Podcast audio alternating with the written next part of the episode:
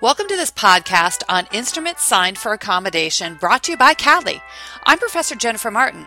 The topic of this podcast is the obligations and rights of accommodation parties and accommodated parties under Article three of the Uniform Commercial Code, U C C, including issues that arise with respect to the settlement of the obligation of the primary obligor. Why is this important? Guarantee transactions present themselves frequently in practice, and because issues can arise under Article three, the issue sometimes comes up on the bar examination in terms of liability. The primary code provisions covered in this podcast are sections thirty-four nineteen and thirty-six oh five, which you should read carefully. It's important to use the correct terminology when describing responsible parties and claims. In this podcast, we will examine accommodation parties and accommodated parties primarily, but these transactions can also involve the terminology maker, drawer, acceptor, or endorser. Recall that most often the liability on a negotiable instrument will turn on whether a party has signed an instrument and in what capacity. The rule of thirty-four oh one makes clear that a person is not liable on an instrument unless they signed it themselves or an agent signed on their behalf. Whether a person has liability on an instrument typically involves three steps. First, did the person sign the instrument? Second, in what capacity did Did they sign the instrument? And third, to whom is liability owed? This basic hierarchy will be important when you're looking at instruments signed for accommodation. Let's begin with identifying the primary parties.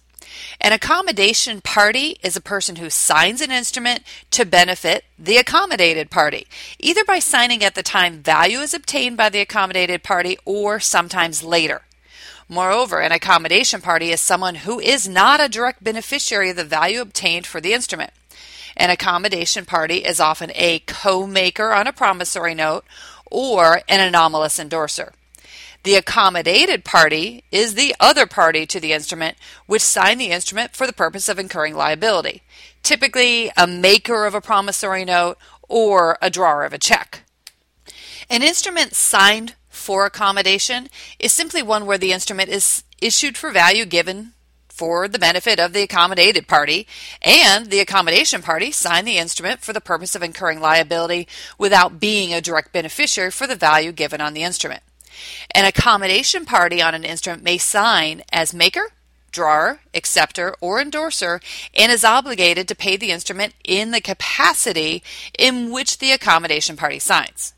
The obligation can be enforced even without consideration for the accommodation or compliance with the statute of frauds. A party taking an instrument with words noting that the signer is acting as a surety or guarantor is a notice that the instrument is signed for accommodation. Let's look at an example. Uncle sold nephew a sandwich shop that nephew had been managing for uncle. Nephew paid for the shop with ten thousand dollars cash and a ten thousand dollars promissory note made payable to the order of uncle. Nephew signed the note as maker. To show her faith in her son, nephew's mother, mom, signed the note with the words mom as guarantor. Her signature appears on the front of the note immediately below nephew's signature and under the additional word guaranteed. In this case, uncle would be the payee on the promissory note, nephew would be the maker of the promissory note and also an accommodated party. Mom would be the accommodation party.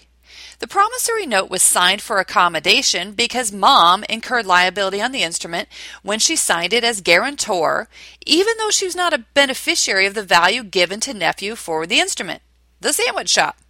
Mom would also be a maker of the note as she signed the front of the note as a person undertaking to pay. As a maker, she's obligated to pay the instrument when it's presented.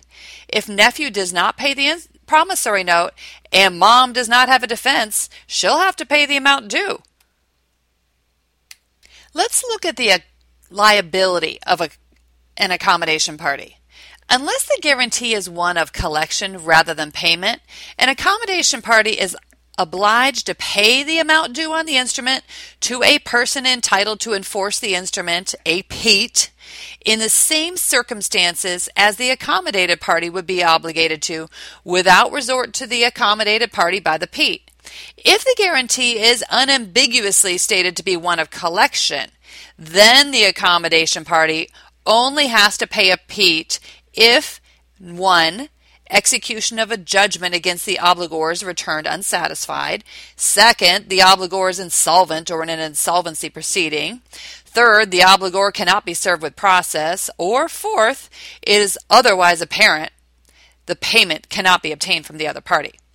However, an accommodation party that pays the instrument is entitled to reimbursement from the accommodated party and is entitled to enforce the instrument against the accommodated party. An accommodated party that pays the instrument, though, does not have recourse against the accommodation party. So, how does all this work? Let's go back to the sandwich shop hypothetical. Presume further that when they signed the note, Uncle, nephew, and mom orally agreed that Uncle would not seek payment of the note until the shop was making a good profit, and that Uncle would negotiate the note only with nephew's and mom's consent. Three months after the note was signed and before any payment had been made, Uncle endorsed the note and sold it to Acme Finance Company for nine thousand dollars cash. Uncle did not obtain nephew's or mom's consent to this sale. Acme had no knowledge of the oral agreement among uncle, nephew, and mom. Nephew has paid one thousand dollars on the note. So, what are the rights of the parties here? First, it's important to note that any agreement not to seek payment on the note until the shop was making a profit was not reduced to writing and placed in the promissory note.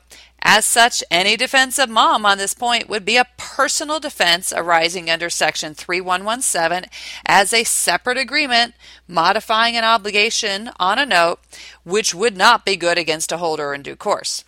Here, Acme Finance seems to be a holder in due course because they paid value in good faith and without notice of the defense. Acme Finance can enforce the note without reference to the oral agreement. Second, mom as an accommodation party will have liability on the note under the rule of Section thirty-four nineteen. Although the face value of the note was ten thousand dollars, mom's liability will be nine thousand dollars as it is reduced by the amount paid on the debt by nephew. Sometimes when an accommodated party is unable to pay an instrument, they might seek to settle the debt for a lesser amount. Of course, this raises issues about the responsibility of the accommodation party. Under the rule of Section thirty-six oh five, when a P E T releases the obligation of the principal obligor to pay the instrument, the secondary obligor is also discharged to the same extent as the principal obligor from any unperformed op- portion of the obligation of the instrument. A P E T that settles a debt can retain rights against the secondary obligor, the accommodation party, by specifying in the release. Absent an explicit retention of rights, though, the secondary obligor is released. Back to the sandwich shop. Presume now that when Acme sought payment from nephew, nephew persuaded Acme that any effort to collect full payment from him would be futile. Acme, therefore, gave nephew a written release from his obligations under the note in exchange for the payment of the one thousand dollars. Acme then brought suit against mom for payment of the nine thousand dollars still due on the note. Now, mom will not have liability as an accommodation party on the note. Acme accepted one thousand dollars and released nephew from his obligation on the note. Mom, as a secondary obligor or accommodation party, is also discharged by the release. Acme did not expressly retain any rights against mom.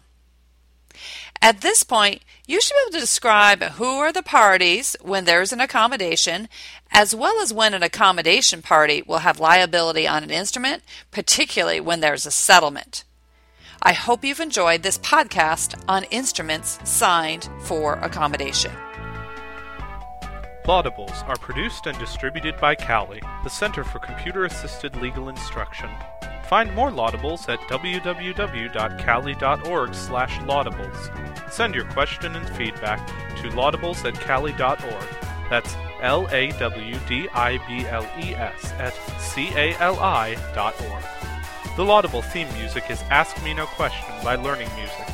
Laudables are for educational purposes only. Please seek an attorney if you need legal advice.